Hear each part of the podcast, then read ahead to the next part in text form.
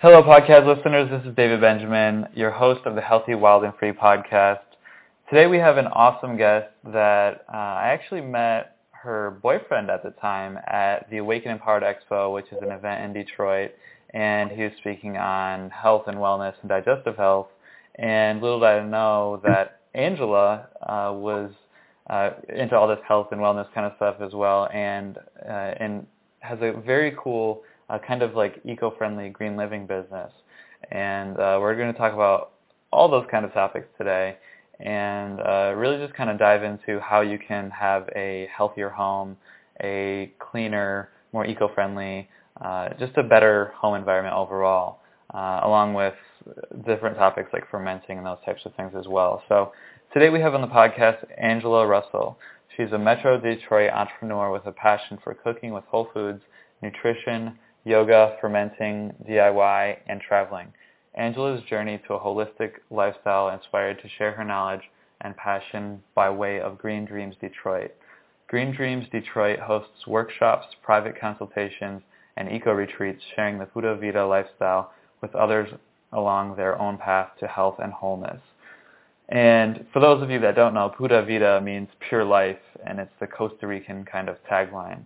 Uh, and I'm actually in Costa Rica right now. I moved here for a few months, so uh, I'm fully. I I love that. It's it's completely awesome, and uh, it's just exciting to have to know other people doing this kind of work. So, um, Angela, how are you doing today?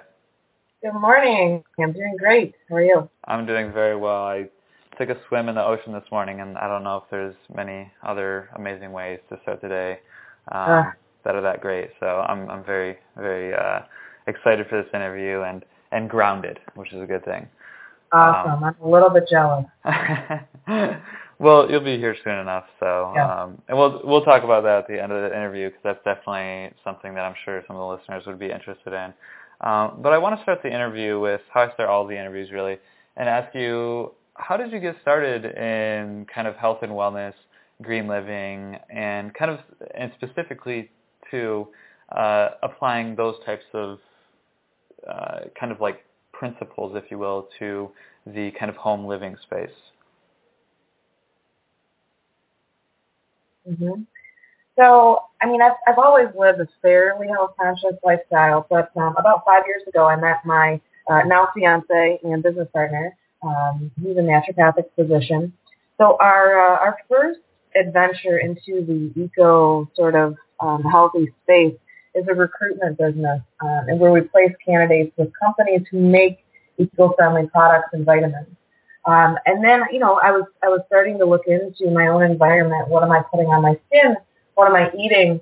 Uh, you know, looking at labels more closely. And uh, with Matt's help, I really started to understand um, that we're living really in a chemical world. So I've, you know, slowly started to, uh, over the past five years, I've shed a lot of that um, completely out of my lifestyle. And a lot of these um, ideas are fairly easy fixes for people. So I was inspired to share with others who are interested in living a cleaner, greener lifestyle. And that's kind of how I ended up where I am today. Very cool. Did you have any kind of like, any like sort of like I know you said you you're kind of um, I don't know if you mentioned this today or in the in the interview that wasn't working before this because of the internet connection, but you mentioned something about how you were kind of raised in that kind of environment. Was there something that were you always kind of healthy and you really never had any challenges that made you kind of really dive into that, or was it how, how did that kind of come about? Well, you know, my mom's a, a pediatric nurse, so we ate we ate really well. Mm-hmm. Um, no junk food or anything like that in the house, but uh, not so much on the chemical side, the cleaning products and um, bath and body products. Uh, that I kind of discovered a little bit later, you know. And and no, I've not always been perfectly healthy in college. I definitely took a a dive off the deep end hmm. and um, wasn't really living up to my um, my best potential there. Mm-hmm. So from that experience, did that kind of cause you to want to learn more about health and wellness, or was it just kind of a natural culmination of of your life's journey, or was there kind of like a real? Because I kind of find for some reason that there's kind of like two, probably more than two paths, but for some people it's you know, this is just kind of the way it is, and I understand this, and it's great. But then for other people, it's like there's a huge challenge, and then they overcome that, um, and then they and then they're kind of like sold, and they're like believers of this, and you know what I mean. So for you, what what was more? It's been more of an evolution. Okay, Uh, cool. You know, I think I think I remember the day that it happened, so um, and really kind of shifted my mind. Um, you know, I was looking at the back of a, I think it was a Bath and Body Works lotion product that I had, and uh, I said, Matt, what are all these things in here? He's like, really, you don't want to know. Um, and that's when I was like, whoa, I've been using all of these chemicals. And he told me a little bit about absorption into the skin, and it was just something I hadn't fully considered before. Um, so that was about five years ago. Mm-hmm. Gotcha. Um, Yeah. we so with your work, the cool thing I like about it is like for for me, I see the home as something that's uh, it's kind of like your ecosystem, your environment for kind of like your mind and spirit, kind of like we have you know our cells and our organs and our blood and our and our, and our body. That's kind of like our environment for our health, but for our environment for a healthy mind and a healthy kind of spirit and kind of like a Zen approach to life. The Mhm. home is just kind of like that focal center point, if you will. Um, so in your work, uh, well, can you kind of like first first question I have is in your work with Green Dreams Detroit, and for anyone listening that lives in the Detroit area, definitely check out greendreamsdetroit.com to learn more about her work. But um, in your work, what kind of give our listeners an overview of what it is that you do, like with your clients within Green Dreams Detroit, when you go into their homes? Sure. So everyone's a little bit different, of course. So I personalize my approach to my client's goals, but usually in the first meeting, um, it's a consultation where we look at different areas of the home and look at what improvements can be made.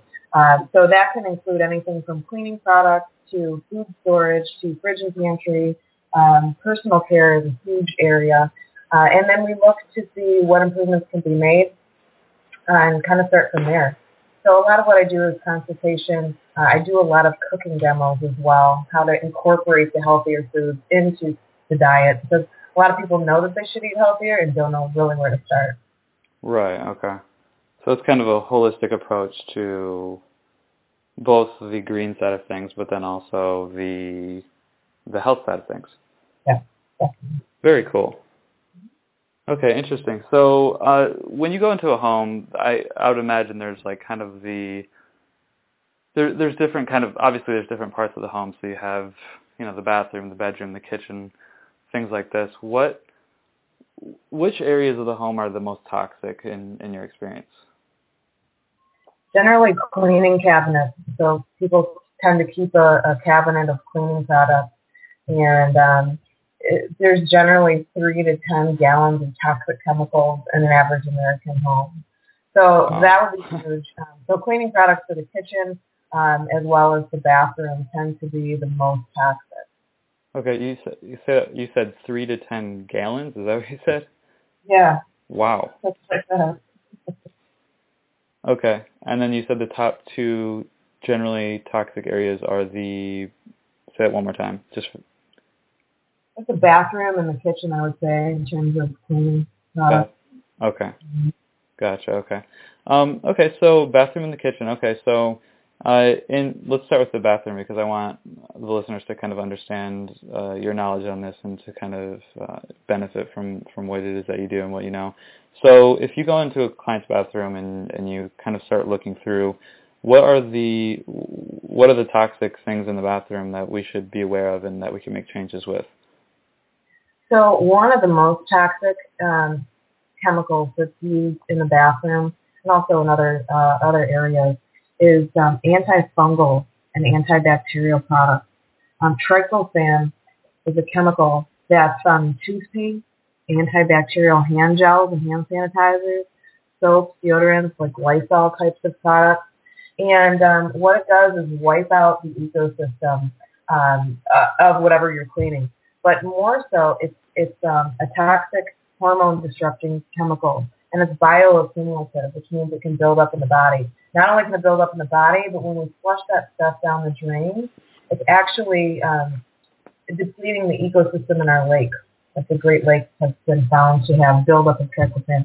So I'd say that's probably the worst thing that most people have is all the antibacterial stuff around the house. And we've kind of been conditioned to be bacteriophobes and kind of want to, you know, scrub everything and clean it with bleach. And mm-hmm. uh, and I think that that's probably the most detrimental thing hmm. So it's it's it's a how does that do you know how that toxin kind of affects our health? Like what are the kind of side effects? Like if someone may have this in their home right now or has had it in their home in the past, what what kind of effects may that have on them? Well, it's a known hormone disruptor. Mm-hmm. Uh, uh, uh, possibly a, a, I don't like to say that things are you know, cause cancer, but uh, this, the research is going in that direction. Um, and also, the, the main issue with using these products is that then you're um, susceptible to superbugs. You know, uh, bacteria that are not uh, able to be killed, like MRSA and things like that, that can build up. You know, if you're using a lot of these products that really just kind of ruin the ecosystem and the um, the, uh, microbiome, so to speak, of your bathroom and things like that. Huh. So you're saying that basically, if someone uses these products, it'll it'll kill the the bacteria and fungus, like the smaller, weaker ones, if you will, but then the superbugs that that can still attack you and your health and your body, which your immune system then isn't able to handle because it didn't kind of graduate to that level. Is that what you're saying? Yeah, exactly, and that's happening a ton in hospitals. And, and wow.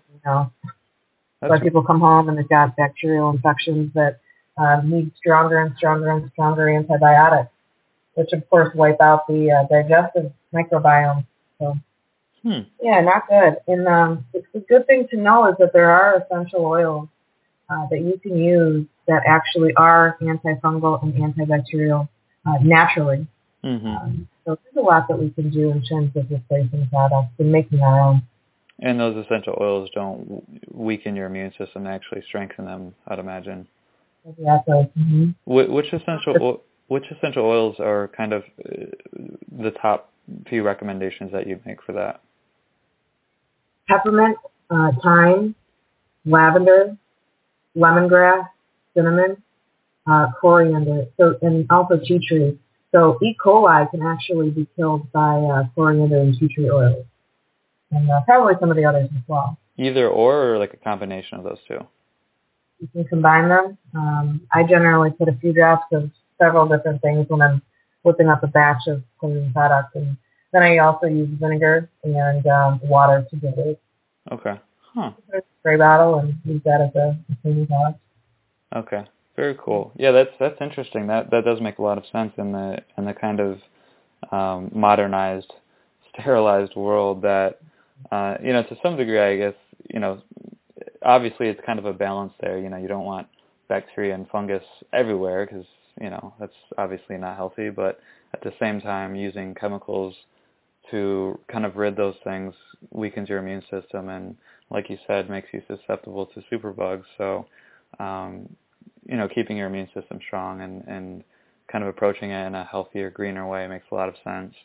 Um, so that's that that kind of applies i guess to the uh, to, well, let's let's continue with the bathroom a little bit. So, what else do you find in the bathroom? I mean, we all use cosmetic products, skincare, things like that. Uh, what what kind of common things do you see within the bathroom that uh, can be switched out for a healthier, greener alternative? And and what would you recommend with that? Well, pretty much everything. anything that you find in your bathroom, you could probably find a healthier replacement.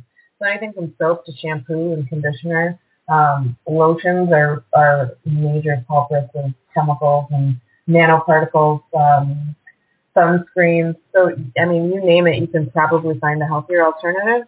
Some of the main chemicals to look out for in the bathroom, parabens, phthalates, nanoparticles, which are used to, um, like in sunscreens, to make them look um, uh, cleaner and not as white on your skin. Um, SLS, sodium lauryl sulfate, um, synthetic fragrances. There are hundreds and hundreds of fragrances um, that we really don't know what the effects are, but um, they're likely not good and they're artificial and um, they're every pretty much any product that you can look at. And also DEA and TEA. Um, those are emulsifiers and foaming agents. Uh, those are in your body wash and shampoo. And also, probably the worst thing you could put on your skin in terms of a cleaning product in the bathroom is an antibacterial soap. So we got into those a lot in the 80s, right? Um, like the uh, the dial and all the antibacterial, antifungal soap. Um, really just, just, just kind of ruining that immune system and that layer of protective organisms that live on your skin. Okay, interesting. So uh, just to sum that up, parabens, sodium lauryl sulfate, uh, you said DEA and T, say it was a T1? DEA and TEA. Okay, DEA and TEA. Okay. So basically, uh, just to go through everything that you know has a bottle or whatever, and then just look at the ingredients, and if it has those, you don't want to be purchasing those, purchasing those again, um, because yeah. because they're like you said, hormone disruptors and things like that. Uh, mm-hmm. As far as the antibacterial uh, soaps and things, what I mean for most people think, okay, you know, bacteria, you know, uh, bacteria causes acne, bacteria causes this and that. So they think, oh, bact- antibacterial soap, it's got to be good for keeping the skin healthy. Why is, what kind of uh, skincare do you use and recommend that's natural, and what's what's the deal with the whole antibacterial skincare thing? So I like to use Bronner's. It's pretty simple. Um, you can use just a tiny bit of it and dilute it, so it's fairly cheap. But I like to use Bronner's as like a body wash and soap. Um, there's a really good resource though that people should know about if they don't already, uh, called EWG, the Environmental Working Group. Okay. And that is a resource and a website that I use a lot and I refer people to. Uh, you can type in any product that you have and likely it'll pop up there and it'll tell you, it'll give you a rating I think the rating is on a scale of uh, zero to five of how toxic um, the product is and why. And it'll really go down there and list each ingredient out and let you know, you know, what um, what to look out for. And mm. there you can also find healthier alternatives. Um, so of course there are tons of, of brands out there that are organic and natural, and a lot of them are pricey. Um, so it you know it really would depend on your budget which ones that you uh, would go to. I like Hugo Naturals. I like Bronner's, uh, Pangea Organic. Earth Mama Angel Baby is good. Um, Devita for makeup and sunscreen. So, but um, people have their own preferences. So I would mm-hmm. uh, encourage people to go to that website and check it out. It's it's ewg.com. Uh, yeah, I believe so. Okay, cool. And uh, yeah, if, if not, I'll I'll include that in the show notes for all the listeners because that sounds like an amazingly valuable resource just to kind of understand what it is that you're using on a day-to-day basis and to kind of understand if it's healthy or not and if it's green or not and these kind of things. And the thing about, and I, I'm sure you see the same, and this is something I'd like to talk about a bit, uh, as far as, as healthy and green, it, it, is there really a difference in your mind? I mean, if something is green, and if it's healthy. I mean, isn't that kind of one and the same to you? Not necessarily. I mean, you really have to go and look at the production. I mean, all the way down to what kind of bottle is being used, what kind of packaging material, um, what the ingredients, where they're being sourced from. So, I mean, healthy and green are not, I would say, not necessarily the same. I'm trying to think of some good examples here. Yeah, that, the example would be great because for me, I, I mean, most green products are, you know, either compostable or earth friendly. I mean, it's it kind of like comes from the earth, if you will. And as far as health, as far as health is concerned, the products you want to use come from the earth as well. So there's there's definitely, I think, some correlation there at least, where mm-hmm. kind of knowing that a greener product is probably going to be healthier and a healthier product is probably going to be greener, you know. So it's um, basically what I'm saying is like if you're having a if you're using a product that's healthy for you and it goes into the earth or you know landfill or whatever, uh, it's probably better overall because it's closer to nature. It's healthier and it, it can kind of absorb into the environment better. Um, yeah, I agree. so I don't know. The, I think there's some correlation there, but yeah, you made you make a good point too that uh, it's not necessarily truths, and you still have to look into it and and understand it because um, you and I both know that marketing labels and things will say green and natural, and that doesn't necessarily mean much until you look at the ingredients and fully understand, you know, what the the ingredients and everything. Um, exactly. So. Uh, I mean, the uh, the example that comes to mind isn't necessarily in the bathroom; it's more or less in the kitchen.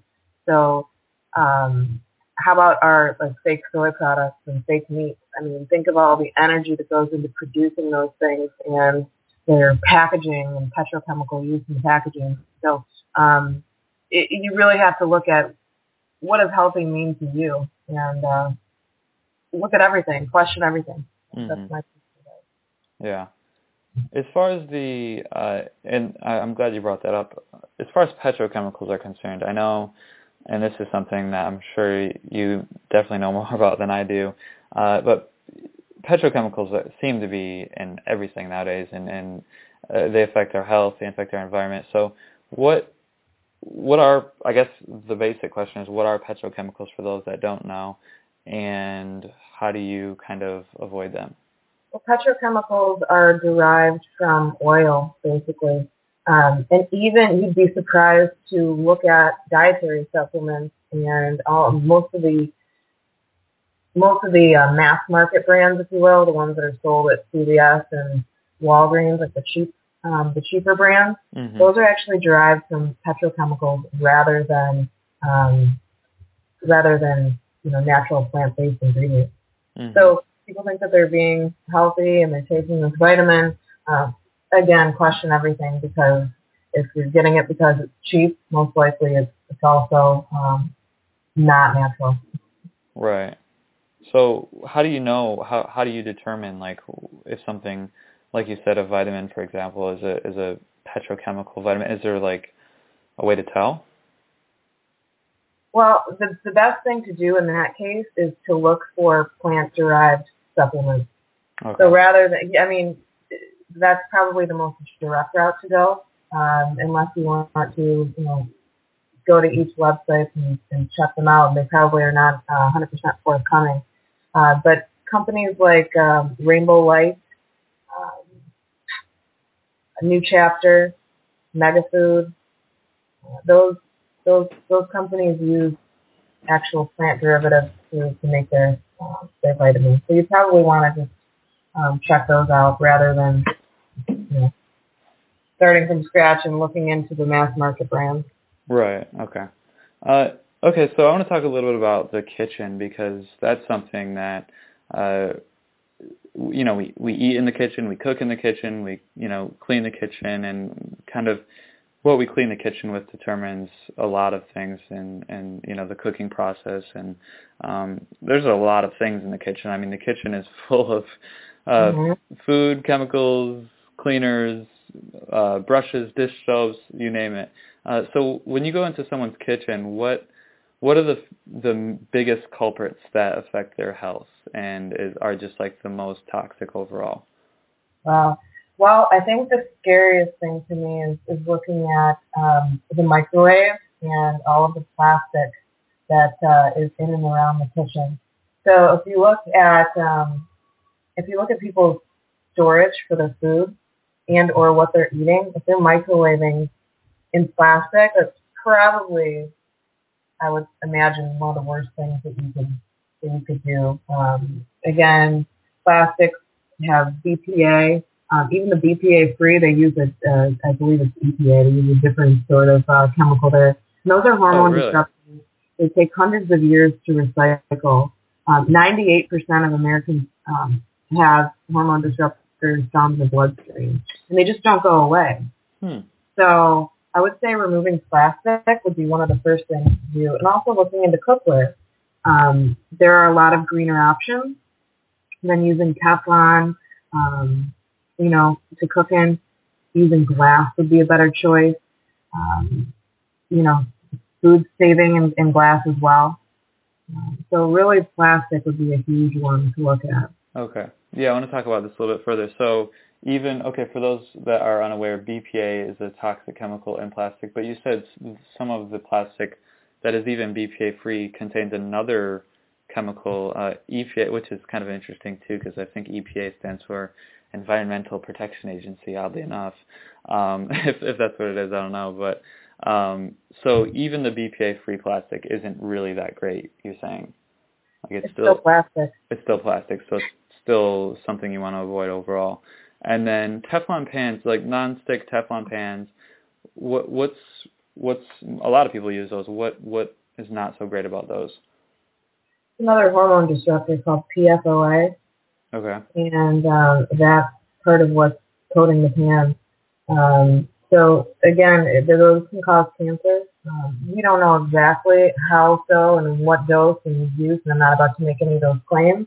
Mm-hmm. But there are a lot of other options out there. Um, ceramic, um, or Greenic is a brand uh, that you could look into, Green Pan, uh, or using aluminum. Uh, the only thing you've got to be careful with using aluminum pan is that um, that leaches if you're using uh, very acidic things, like you probably wouldn't want to cook pasta sauce um, in aluminum.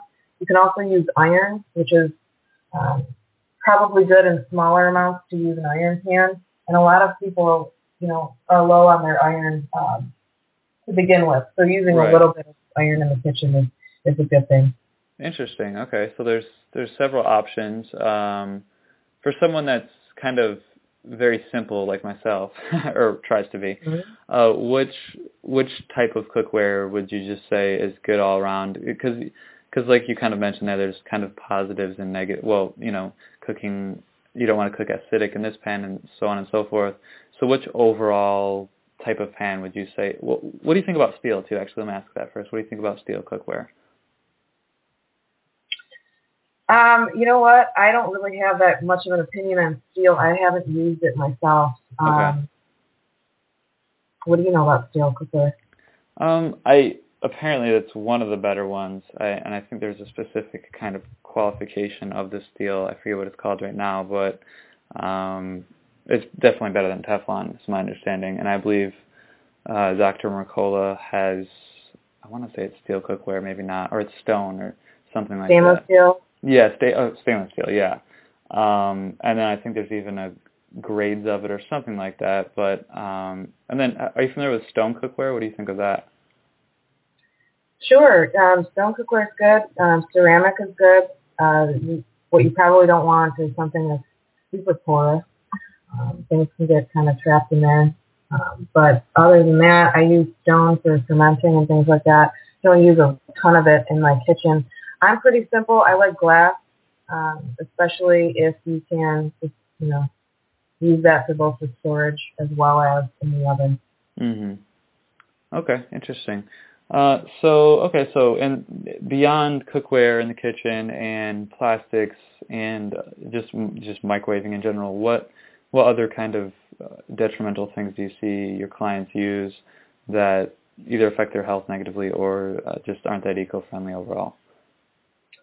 packaged food, processed food. I mean, it's it's kind of hard in this day and age to not have anything that's uh, been processed a little bit uh, in the kitchen. But um, you know, you go into someone's cupboard and, and it's just boxes and boxes and boxes and bags and jars and mm-hmm. uh, you know all of that. Not only is the packaging needs to be either thrown away or recycled, which you never really know how well it's being recycled when you. Um, but uh, basically, if it's been in a plant, really it's, it's subject to contamination. Um, if, if it's mass market, it probably has GMOs in the ingredient list. Uh, so really, I would say that the biggest thing in terms of looking at your food is how can you get rid of all those boxes and bags and cook things from scratch. Mm-hmm. Um, another thing would be chem- uh, the, the food additives. Any food that has a feature um, is is likely to have chemicals and preservatives in it. So like nacho cheesier Doritos and if things in the future are like now crispier, now crunchier, um, that probably means it has uh, negative chemicals. Right. It's a good point. The more features food has, the more uh, detrimental it is to your health in certain ways. It's just kind of like adding on to the already endless abyss of toxins probably is what's going on. Um, never really thought of it that way, but that does make sense. Um, so okay, interesting. So the, the I think the biggest kind of thing for people that are looking to kind of live healthier, and a lot of health does start in the kitchen, and you know because that's where you either create something nourishing to your cells and to your health, or something that um, kind of breaks your body down slowly but surely. Um, mm-hmm. So I think one of the biggest kind of hiccups, if you will, for people that want to live a healthier lifestyle is, like you said, kind of switching from the fast food mentality of boxed, bagged, canned foods to creating fresh, healthy foods. Um, do you remember a time in your life when you made that transition, and, and do you have any advice to kind of make that transition easier for people looking to make that kind of switch? Well, it, one of the uh, one of the pieces of, of advice that I would have uh, is be easy on yourself. You know, be gentle. Uh, mm-hmm. it's it's tough. We've been kind of engulfed in this world of easy, quick, uh, convenient, and you know, no one's gonna. I'm not here to lie to you and say that it's easy to make everything from scratch. You know, you've got to really set aside time. Um, but it's time well spent. I think it mm-hmm. can be mm-hmm. healing time to spend you know, a few hours on a Sunday afternoon in the kitchen and to prep all your meals for the week. Um, you know, a little bit therapeutic when you're sitting there prepping your own um, ingredients and uh, you know what you're eating at that point. So yeah, in college I did eat some pretty gross things um, and drink some pretty gross beverages, uh, diet cokes and things like that. And um, hmm, when did I give that all up. I think it was my first job. I I um, I just didn't want to be like you know all the rest of the folks in the office who were uh, just microwaving their meals every day and going down and starting their day with a diet coke. Uh, so I started bringing in my own lunches, and I got kind of ridiculed for it in a way. Uh, you know, ew, what is that? Is that vegetable? Is that fish? and you know, it's a mindset. Um, Real food? No, you can't do that here this is corporate America. Everything has to be boxed. exactly. So it's really just you know making the decision in your mind to, to break free of that and to go your own path. Mm-hmm. To do things with uh, cause cause a healthier outcome. Yeah, and that's a good point you made too. I think one of the things for me when I started to kind of transition, one of the first transitions I actually made was from eating junk food to healthier junk food. So I would start getting like the Amy's, uh, you know, microwave meals. uh, so I'd start just kind of mm-hmm. upgrading my quality of food, but it was still easy to make. But then I started to kind of appreciate the food and the quality more, which allowed me to kind of want to naturally experiment further. And uh, I I fully agree too that having that, just being in the kitchen and making your own food, there really is something therapeutic about it. It's a very kind of grounding, uh, fulfilling and rewarding task, and it really just gives you a sense of accomplishment. Oddly enough, like I made this food, and and it tastes so much better. It's so much more uh, enjoyable when you kind of really make it into an art form, and that's something that um, that you do very well, and, and that I think uh, people really appreciate when when you kind of you appreciate it yourself, but then people around you really appreciate it too because it's just it's one of the most enjoyable things in life. So might as well make it something of quality as opposed to of quantity. Um, so thank you for sharing that so much. Um, I want to ask you a little bit about because this is something that I found really interesting and something that out of all my friends, you're someone that's really into this more than most of my friends. Uh, fermenting foods, fermenting drinks, things like that. Um, mm-hmm. What do you what do you ferment, and what what's what do you do with that? Tell tell the world about that. okay, so ah, it's um, it's really a, an art form and a lost art. Uh, it's sort of a a way that you can get in the kitchen and become sort of a a, a mad scientist. Um, you can ferment uh, just about any raw um, raw ingredients. Uh, I ferment vegetables. Like you can make your own um, organic soda pops out of ginger bug starter. You can make kombucha tea, kefirs, yogurt. Um, beer is a fermented product, and wine and mead and all of that good stuff. Bread even. Um, fermenting sourdough bread can actually, uh, some people say, uh, make bread actually more accessible to people who even have a little bit of a gluten sensitivity. Mm-hmm. Uh, I wouldn't say a full-blown celiac should go ahead and um, make sourdough bread, but um, it makes foods easier to digest because basically what you're doing is culturing the food, growing beneficial bacteria, and um, kind of pre-digesting that food so that when you eat it, uh, it's already assimilating into your body.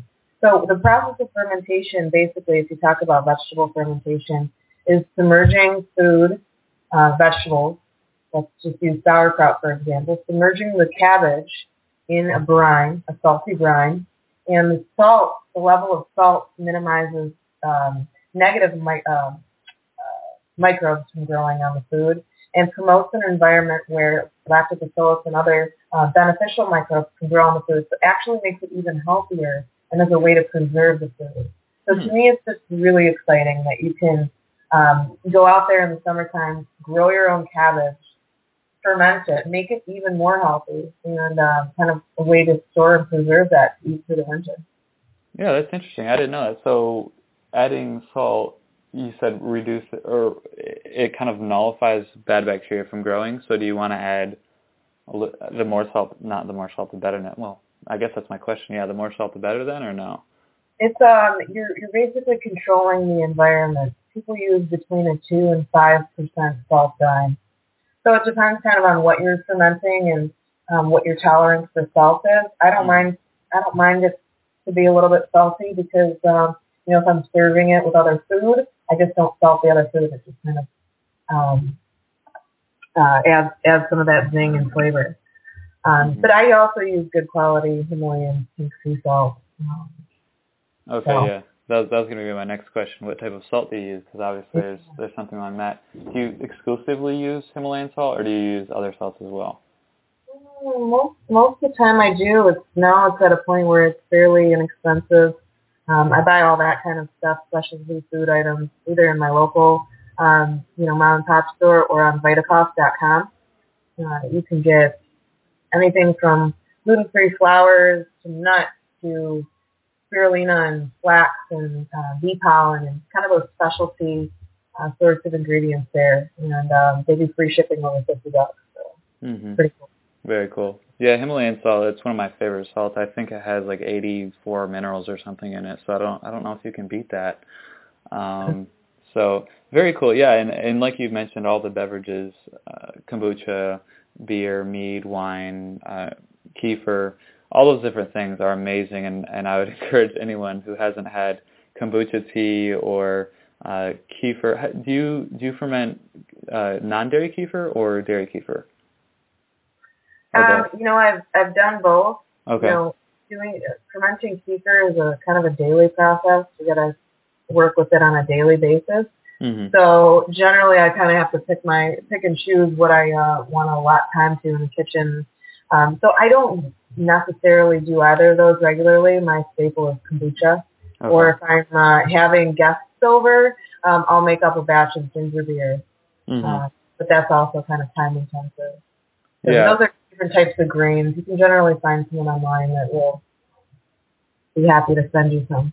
Yeah, I, I, kombucha, like you said, is is great. It's the I, um, I would say it's probably the e- one of the easiest things to ferment, and it tastes great, and you have the probiotics in there, and it's just it's a really refreshing, really healthy beverage. Um, it's so cheap to make. It really is. Um, people might be turned off going into the store and finding a bottle of GT kombucha for like three fifty or four dollars a bottle. Um, but you can make it at home. I make it in a gallon sized batch, and God, I estimate that with organic sugar in the tea, it would it would be literally pennies know, per per of it. Yeah, that that is a uh, that's a great point because kombucha in the stores is quite pricey, but fermenting it on your own is definitely a lot cheaper, and it it tastes it's got a little bit of a different taste. I think it's better uh, fermenting on your own. Do you flavor kombucha tea at all, or do you just mainly create plain kombucha? I do. Um, I'll experiment with my second ferment. That's after the, the kombucha is you know, ready to drink, but you can add different flavors and let it go for a few more days. Um, cloves on the counter, and that builds up the flavor and carbonation. So uh, right now I've got a batch of apple, cinnamon, clove, ginger. Oh my gosh. Uh, that's uh, in second fermentation stage. Um, also, I'm waiting on some fresh uh, rose petals to come, and I'm going to do a hibiscus rose, and that's a uh, hibiscus is beautiful because it's a gorgeous pink color um, and a lot of vitamin C um, and a lot of nice flavor. So that's going to be another batch that I do pretty soon. But um, the, I think the best flavor that I made was strawberry ginger. The strawberries being fresh out of my backyard, and it was absolutely incredible. So. Oh my gosh! Um, excuse me while I book a flight back to Michigan from Costa Rica to try some new kombucha. Wow, yeah, that's the the apple cinnamon clove one and oh, hibiscus rose. Wow, that's and I mean just hearing that, I think one of the things is we've become so used to, and especially in America, but I think also kind of worldwide to some degree, we've become so used to kind of bland foods, bland drinks, bland, you know, there's not a lot of herbs and spices and, and things used anymore. And, and, and when you use them, it's like you can make amazingly incredible things. Um, just hearing those things, I think anyone hearing that will just will want to start experimenting with kombucha and, and trying it out. Um, do you have any information on your website or anything about how to get started brewing kombucha? Or do you have any tips or I resources do. for that? Yeah, in fact, well, anyone in the Detroit area, I'm doing a workshop on the 23rd, um, teaching people how to DIY kombucha. Very um, cool. But there is a uh, on my website. You can use the search function to look up pretty much anything that we have talked about so far. I think um, anything from water. I've talked about you know distillation process and things like that. Uh, there's a uh, how-to on starting kombucha from, from scratch. There's also a couple of um, sauerkraut and kimchi sorts of recipes and pickled turnips on my website as well. Very cool. Yeah. Uh, I have a few more questions for you. One question I have is, is you know, as far as the home in general, you like you know the cosmetics, the cleaning products, the uh, you know everything we use pretty much on a day-to-day basis, if not at least you know once or twice a week.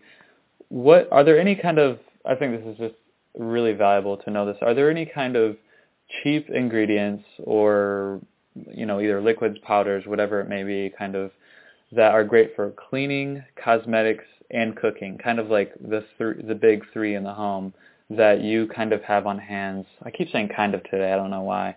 Um, that you have on hand at all times or are just very beneficial for each of those areas that are healthier options that kind of have that multi-dimensional use and are eco- eco-friendly as well. Totally. There's a whole list. Um, lemon juice, apple cider vinegar, um, white vinegar, coconut oil, baking soda, castile soap, castor oil, um, borax. So those are just kind of a, a, a short list of products that you can use in various um, combinations. Um, baking soda I use to make my own toothpaste. We use a couple of drops of essential oil, some coconut oil, and some uh, baking soda. Whip that all up. You can add a few drops of stevia to make it a little bit sweeter, and um, that's an awesome uh, toothpaste. And you know, pretty much anything you can clean with baking soda and vinegar. Um, make sprays, make kind of just uh, whip up a batch of floor cleaner. I use uh, some essential oils and some um, a little bit of vinegar in water, in warm water, and that's my floor cleaner. Super easy, and those ingredients are cheap. Then you can take your your lemon, uh, take the peel that you've actually used the lemon to, to clean with, and uh, put some salt on there and use it as a body scrub. Uh, kind of take a few layers of that dead skin off the top of your uh, top of your. Uh, I don't know what I'm saying. Skin. Inter- interesting. so you t- you you like literally take the lemon peel the inside, I'd imagine, and then put Yeah. some like Himalayan salt or whatever on there, Yeah, use that as a, as And a then- scrub. and then just use that in the shower or on your face or what exactly? Either, yeah, you can take it in the shower with you. Okay. Um, sometimes, you know, if I'm looking to, to have a nice luxurious uh, scrub, I'll take coconut oil and either um, coarse sugar or Himalayan salt, a couple drops of essential oils like lavender is really nice, rose, um, and use that in the shower. mhm. Yeah. Hmm, that's a really good idea. It's funny you mentioned that, and the well, the floor wash thing is funny because I have a, a Kindle book on Amazon called Mean Green Cleaning Recipes, and that when I was down here, the the maids were using this was last time they're using this horrible floor wash. I mean, I don't even know what the ingredients were, but it was completely chemical based because you could just smell it. And I was like, I'm gonna make an all natural floor wash. So I just took a like a plastic bottle, a big kind of empty bottle, put mm-hmm. some water in there, and then put my lime and lemon peels in it, and then I want to say a little bit of vinegar and baking soda, and, and shook it up and stir it, and kind of let it sit for a few days, and then added a few drops of some essential oil. I forget which one. Um, but then it, it worked out perfectly. It didn't smell bad. It was natural. It was clean. Uh, it smelled pretty well actually. It smelled kind of like tropical and citrusy and uh, we call in the book uh, me and a friend we called it David's Pura Vida floor wash, and it's in it's in the Mean Green Cleaning Recipes book. So it's kind of funny awesome. you mentioned that it's really similar.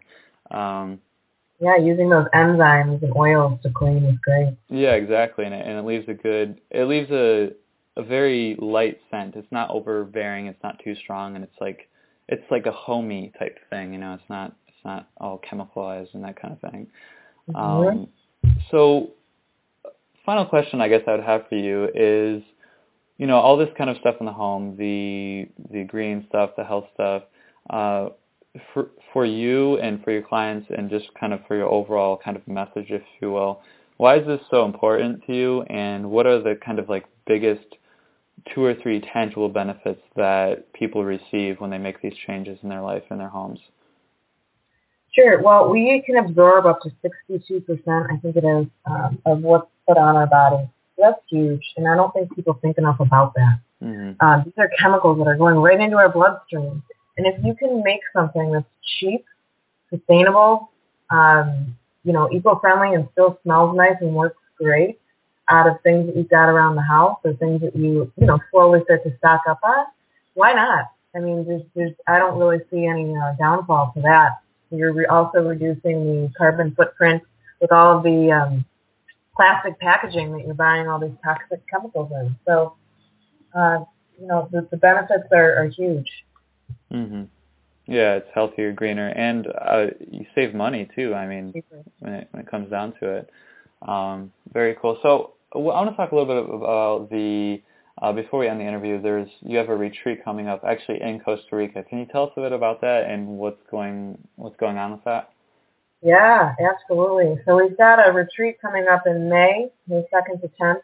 It is in Costa Rica near Arenal, which is in the middle of the country. Um, there's one of these couple of active volcanoes there.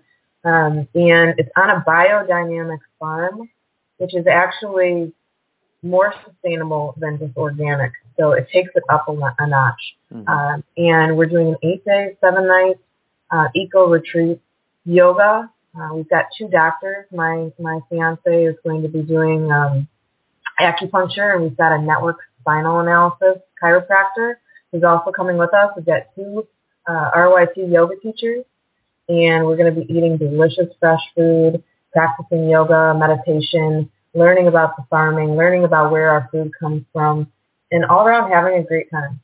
Very cool. And there's more information on that at greendreamsdetroit.com. Or if you want to ask questions directly, you can uh, just message me on Facebook on the Healthy Well and Free page, and I'll send you the link for more information and connect you with Angela directly if you would like to go to, on that retreat. And based on having lived in Costa Rica before, living here now, it is one of the most beautiful, amazing countries in the world, in my opinion. It's just absolute paradise. You, I'm sure you'll see monkeys when you're down here, beautiful birds. I mean, I don't know, you may have heard birds in the background in this interview. Uh, they're, they're always chirping down here, like right now. Um, so it's definitely something to look into. And uh, if you really just kind of need a break to relax, to kind of ground yourself and just let go of that stress, it's definitely one of the best things you can do for yourself this year to just kind of hit the reset button it is for me at least. Costa Rica is definitely that. So um, thank you so much for your time, Angela. I really appreciate uh, you being on the podcast and sharing all this valuable information. For our listeners that want to learn more about your work, more about what you do, and just to learn more about these kind of how-to ferment and green living in the home and all these types of things, where can they find you online? You can find me at www.greendreamsdetroit.com. Awesome. Thank you so much for your time, and uh, I'll see you back in Michigan sometime soon. Sounds great. I'll uh, get a glass of kombucha ready for you. awesome. Take care. Take care, David. Bye. Bye.